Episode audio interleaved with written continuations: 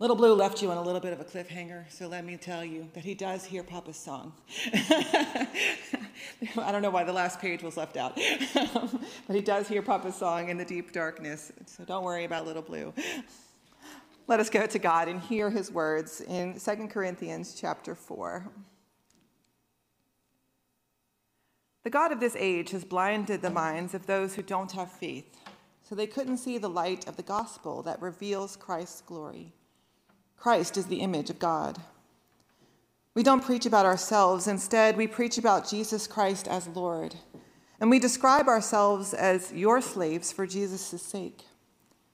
God said that light should shine out of the darkness.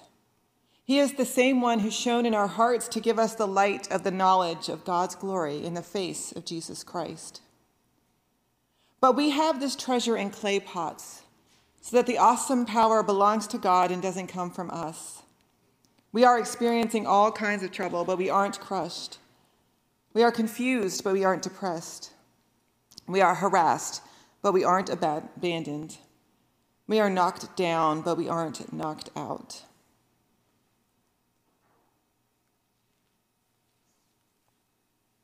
So we aren't depressed. But even if our bodies are breaking down on the outside, the person that we are on the inside is being renewed every day. Our temporary problems are producing an internal stockpile of glory for us that is beyond all comparison. We don't focus on the things that can be seen, but on the things that can't be seen. The things that can't be seen don't last. But the, thing, the things that can be seen don't last, but the things that can't be seen are eternal. This is the word of the Lord. Thanks be to God. One of Jeremy and I's favorite new shows is called Taskmaster. I don't know if any of you have heard of it. It's a um, UK show, and we watch it on YouTube because that's what we do now. And um, they're given, it's about a, a, group of comedians, and they're given a series of tasks that they have to complete. And um, at the end of the day, they win a prize that other, the other contestants have brought in. So they're you know, sometimes as silly as a miniature chair, and sometimes they're as great as trips to other places in the world. But the truth is, the real competition is just to see who can be better at this little task. Last night we watched one that was called the Egg Challenge. Now, they were given, every contestant was given three things. They were given a ream of paper, a few pens, and a raw egg. And the goal of this task was for them to get the egg as high as they could. Now, it doesn't say how long it has to be in the air or if it has to be in the air at all. It just says that the egg cannot break. The egg breaks, they lose. And so each comedian took a different tact of how to get this egg up in the air. The first one couldn't figure out anything to do, so he just stuck all the pieces of paper on the table and put the pens on top and then stuck the egg on top and said, high enough. Second comedian took all of the pieces of paper and rolled them up into a big tube and then made like a little egg cup, but they weren't given any tape. So this, while it looked like a great idea, turned out to be catastrophic because as you can imagine, as soon as they put the egg into the little paper egg cup, the whole tower falls over. And because the egg broke, they lost. The last three comedians didn't bother with the paper or the pen. They decided that the task said that it just had to be high. It didn't matter how long the egg was in the air or how long it was up high. And so all three of them decided to throw their eggs into the air. They were just going to throw the air, egg up in the air and catch it, right? That seems simple enough. Toss, catch. We do that every day of our lives. And so the first comedian throws her egg up in the air and because there's a table in front of her, cannot reach it. So she throws it up in the air and watches as it falls deep onto the ground and breaks into lots of pieces. The second comedian decides to go outside and he creates for his little egg a cup of paper. He takes the whole ream of paper and crumples it around the egg to give it a little pocket of protection. Now, if you are an engineer, you know where this is going. He throws the egg up into the air, catches it, and is so proud that his egg is intact until he opens the paper to find scrambled egg on the inside. The paper wasn't soft enough. The last comedian, a comedian whose name is Josh, does the opposite. He takes all of the paper and wads it up into little pieces and throws it on the ground to create sort of like a mattress for the egg. I think was his goal that it would cushion the egg when it, if it, he were to drop it. And Josh is also, by the way, the shortest of all the comedians, so he has a little bit more of a um, obstacle to get over. And he throws the egg up in the air, and like everyone else, misses the egg completely. And not only does Josh miss the egg, he misses the paper that he spent all that time crumbling up. He had a half an hour, so we spent 28 minutes of it crumbling paper. Misses all of the paper. And what do you think happens? No, the egg does not break. They can't figure it out. The producers, Josh, can't figure out why the egg didn't break, and the producers can't figure out why the egg didn't break. And Josh, for some ridiculous reason, picks up the egg and throws it again.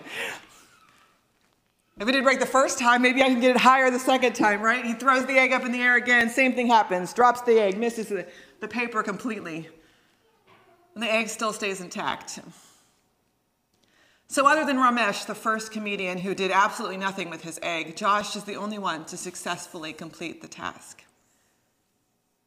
Nobody could figure out why. Why didn't this egg break? It should have broken. It was thrown pretty forcefully up into the air at a great distance. It fell down on the ground just like everybody else's eggs. Why didn't it break? It turns out because it was landing on grass.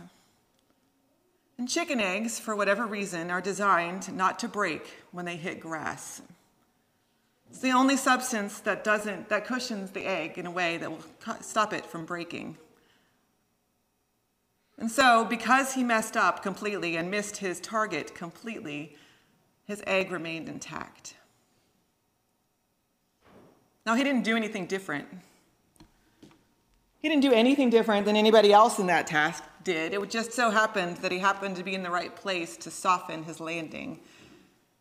It wasn't that he was special or different or more clever or that he was wiser or better at engineering the structure or used the materials better. It was simply that his location was perfectly designed to prevent his egg from breaking. Now, Paul could have used an egg as his metaphor if he chose. It would have been a good one. And maybe chickens aren't native to Israel. I didn't look that up. maybe they're not, and so maybe eggs weren't on the top of his list. But he chose instead the clay pot.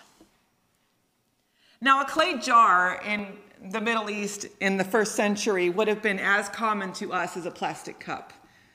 That was all they had. It was their everyday wear. They literally used clay pots for everything grains and water and carrying clothes in and washing clothes in. Clay pots were their life. And so it's an everyday thing. It's a little hard for us to picture that because for us, clay pots are highly valuable and important. Because they're all hand, they're handmade, right? When you receive a handmade clay pot or a handmade clay bowl and you feel the weight of the actual clay and you think about how someone spent time making that clay item for you, we forget that for those people in those times, clay pots were dispensable. It's the first thing you find in every archaeological dig. In fact, they often throw them away because they have no value. But they do. I vividly remember a time when I was a child that my mother took a bowl out of the dishwasher and she dropped it on the floor and it broke into many pieces and she sat down and she cried over this bowl. Not because it was important or valuable. She couldn't resell it. She couldn't, nobody made it for her. It wasn't a handmade special broken bowl. It was just that it was important because she fed her family in that bowl. Paul reminds us that the function of an item isn't as important as its fragility. He doesn't tell us about the clay pots because he wants us to think about being everyday, or because he thinks we should be stronger or more durable, but instead to remind us that even the everyday is fragile. Even the everyday, the things that we take for granted as everyday, as simple things, are fragile. It was one year ago today that was our last worship service as a congregation in this sanctuary. And though we all knew something was coming, I don't think we knew how fragile that every day was. That we could lose it in an instant. The everyday is fragile. And it's something we take for granted far too often. But Paul also reminds us that even if it's fragile, that doesn't mean it will break. Doesn't mean that because the clay pot can break, that it will. You see, there's two things that keep that clay pot from breaking. One is the things that are inside of the pot. If you've ever dropped a full bowl of items, uh, anything really, you realize that the items inside of the jar protect the jar. When you go to move, the first thing you do is stuff everything fragile full of newspaper so it doesn't break. It's not the wrapping around the outside of the newspaper that keeps that, that item protected. It's all of that stuff on the inside. It's all that paper you've wadded up on the inside that keeps it from breaking. I can't tell you how many times we've opened a box to find a handle broken off of a jar and the jar fully intact. The stuff that's inside the jar protects it. And also, the stuff outside the jar where it lands protects it. If you drop an item on one spot, it will break. If you drop an item on the other spot, it might survive. And so, circumstances in which we find ourselves, the timing of which we find ourselves, the heights, the depths, the widths of those items are important. And it doesn't have anything to do with the pot, it's the same pot. Now, this has been a difficult year. It has been for all of us. It's been difficult. There's been lots of things that have felt fragile, that have felt like they've broken beyond repair. We all know, we've all experienced how fragile church can be, how much we've taken for granted the laughter of one another, the voices that we hear repeat our prayers together. But it's not just our church that has experienced those things. It's easy if we look around our community to feel like we're alone in some of the decisions we've made, but if you look around at a little wider view, you'll find that we're not alone. There was a survey released just yesterday by the Pew Research Center, which surveyed churches and asked them what they were doing during the pandemic. And a full 68% of churches are still completely virtually online. Another 20% of churches have a hybrid model, much like we've been doing, and only 12% of churches nationally never closed. It's easy to feel like we're alone. But our value that we chose for this church was safety, and it was care for one another. And as we reflected yesterday, nobody in our church got sick. They got sick, but it wasn't here. And that was our value we chose. And maybe that made us a little more fragile on the outside. But it kept our contents intact and kept us strong. The Second Vatican Council puts it this way that the church is fundamentally, at its core, a sacrament, a mystery that it's not an institution, it's not about the places we gather, but that we gather. That it's our contents, our people, the inside of us that makes us strong, that prevents us from breaking. And it's not just the church and the things in our society that we've lost this year. We've all lost individually a lot. We've lost rites and passages that we normally take for granted. Things like our junior year of high school and all of its events. Things like the birth of a new baby we can't visit or someone who dies alone because we are not allowed to be there to hold their hand. We've lost that. We've all of us lost relationships or changed relationships to the point where they feel fragile or feel like they might be broken upon uh, broken beyond repair. It's not just because of the virus, but it is often because of choices that we've made, values that we've put forward that are in conflict with one another. And it makes us feel fragile. We've all of us lost a sense of safety and security. We take for granted going to the grocery store. And the first time that we went and we forgot our mask and then went back to the car to find it, we were reminded that we weren't as safe and secure as we thought we were. We've lost that. And so we're all feeling a little broken. And maybe you aren't feeling as broken as the person next to you, or maybe you're feeling more broken than the person next to you, but none of it has to do with your pot.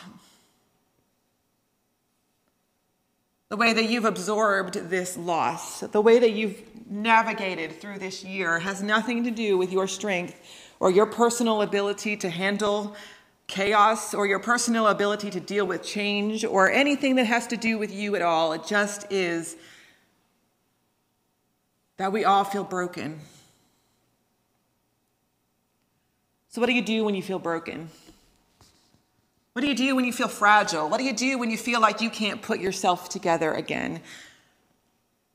Well, Paul tells us a few things. One is that suffering and pain and loss is a part of our experience, it's part of our humanity.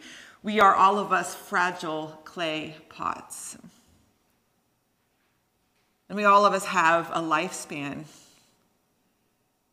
And we all of us wake up every day feeling in our minds like we're 22 and in our bodies like we're getting older.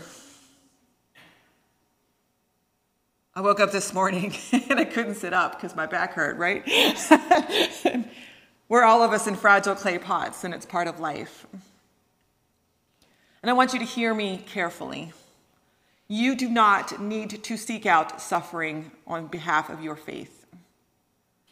There are people who tell you that if you don't suffer, that if you don't feel hardship, that if you don't experience a faith that is defined by how hard you work, then you are not really faith. That is not what Paul is saying here. Paul is saying that pain and suffering and loss will find you. You don't have to look for it. It's part of life. And so we must ignore those lies that tell us that if only our faith were stronger, if only we were better people, then we wouldn't suffer so hard. Maybe if we were stronger, then maybe we wouldn't be feeling so broken. Maybe if, or maybe if I just felt like I worked harder at this, then I'd have more faith. That's not how it works. Faith is a gift from God, and it is nothing you can earn, and it is nothing you can lose because you are not strong enough. So we have to ignore the voice in our head that tells us those lies. Paul tells us that faith is hard, that it should make us uncomfortable. That if we're too comfortable in our faith, then we aren't growing deeper in our relationship with God. And that doesn't mean that you have to suffer. It just means that if you are finding the answers too easily, then maybe you need to look deeper. Maybe you need to acknowledge your brokenness.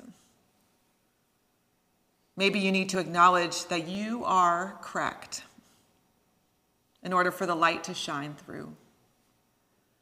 We're all of us good at ignoring that voice.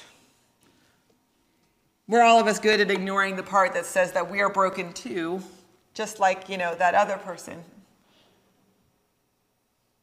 or maybe you need to ignore the voice that tells you you're too broken for light to find its way in, that you're too dark, that you're too empty for the light to shine in. Maybe that's what you need to ignore.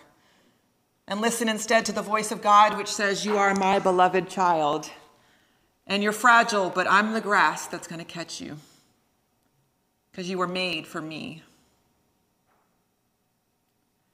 When we're feeling broken, we need to remember that we are full of contents that will keep us from shattering. You may break, You may get bruised, your paint may wear off, you may over time lose a handle that needs to be glued back on, but you are full of contents that will keep you from breaking. You got God's grace when you were baptized, and that will fill you up. And so listen to that voice.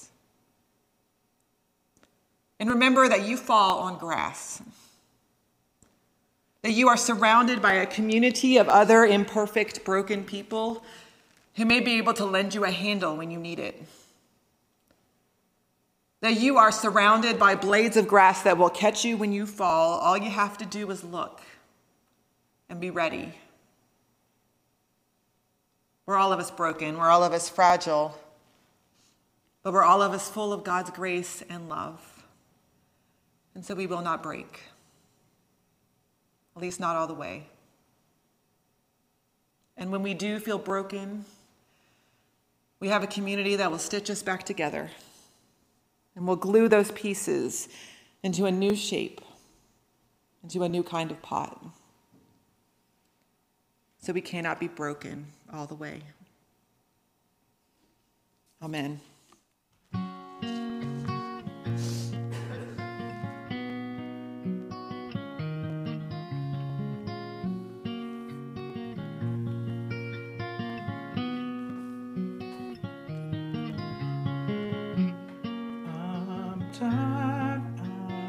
cold. My heart is heavy.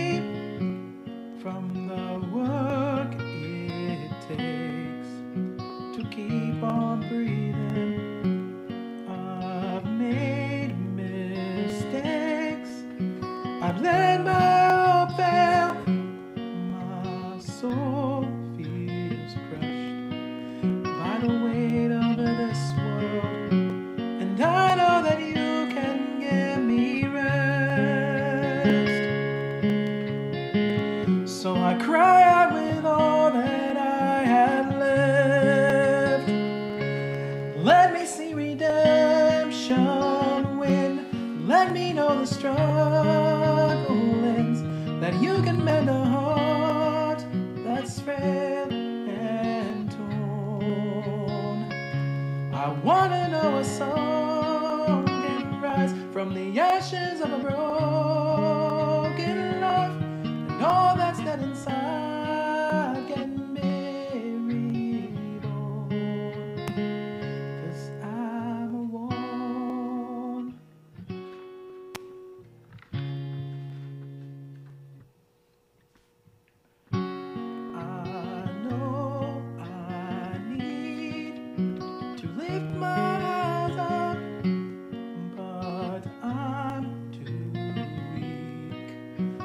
just won't let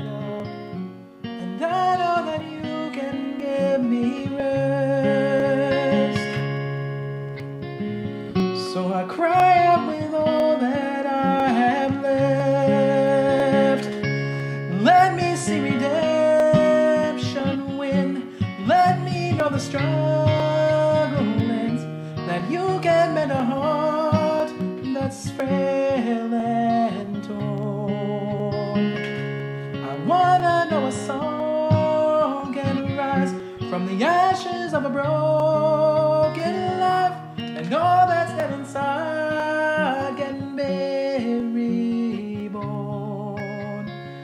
Cause I'm worn, my prayers are wearing thin. Yeah, I'm worn even before the day begins.